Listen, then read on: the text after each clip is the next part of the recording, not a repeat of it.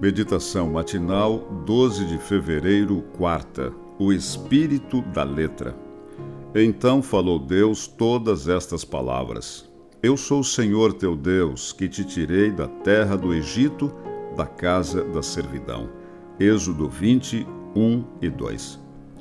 Algumas vezes, todos nós nos encontramos diante de situações difíceis que requerem de nós uma decisão. Em momentos assim, desejaríamos ter uma resposta clara, audível ou mesmo um sinal da parte de Deus que iluminasse o caminho que devemos seguir. De fato, muitas pessoas relatam experiências nas quais Deus se pronunciou de forma audível ou extremamente clara. Porém, nem sempre podemos esperar que isso aconteça todas as vezes em que formos confrontados com questões fundamentais da vida espiritual.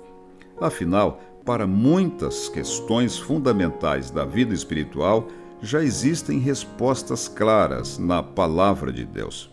Você se lembra de que durante a trajetória do povo israelita rumo à Terra Prometida, o Senhor os convocou para uma reunião especial. Naquele encontro ao pé do Monte Sinai, entre relâmpagos e trovões, ele se apresentou e falou ao povo, expondo-lhe uma coletânea de normas básicas e abrangentes para a vida de cada um de seus filhos, para o relacionamento destes com ele e com os semelhantes. Sendo Deus Criador, amoroso, onisciente, ele sempre soube o que é melhor para seus filhos.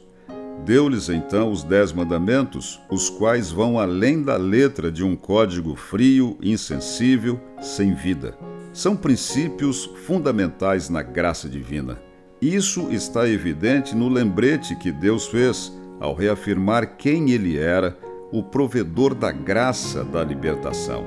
Sendo Deus Criador, amoroso, onisciente, ele sempre soube o que é melhor para seus filhos.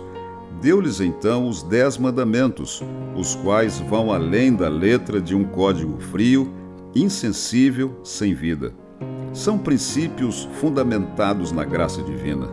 Isso está evidente no lembrete de que Deus fez ao reafirmar quem Ele era, o provedor da graça da libertação. Eu sou o Senhor teu Deus, que te tirei da terra do Egito e da casa da servidão. Libertos do jugo da descrença egípcia, estavam livres para obedecer. Assim como, libertos do pecado hoje, nós somos livres para obedecer. Na vida existe o que chamamos de relação de causa-efeito, uma sequência entre semeadura e colheita.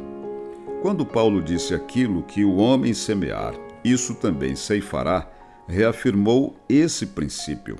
A violação das leis divinas traz consequências inevitáveis, às vezes imediatas, tanto no universo onde nada existe ou funciona ao acaso, como na experiência humana. Desrespeito, violência e imoralidade crescentes, desamor e cobiça denunciam o caos em que se torna a vida sem lei. Por isso devemos ser gratos, porque Deus, em seu amor e sabedoria, não nos deixa ao léu da nossa sorte.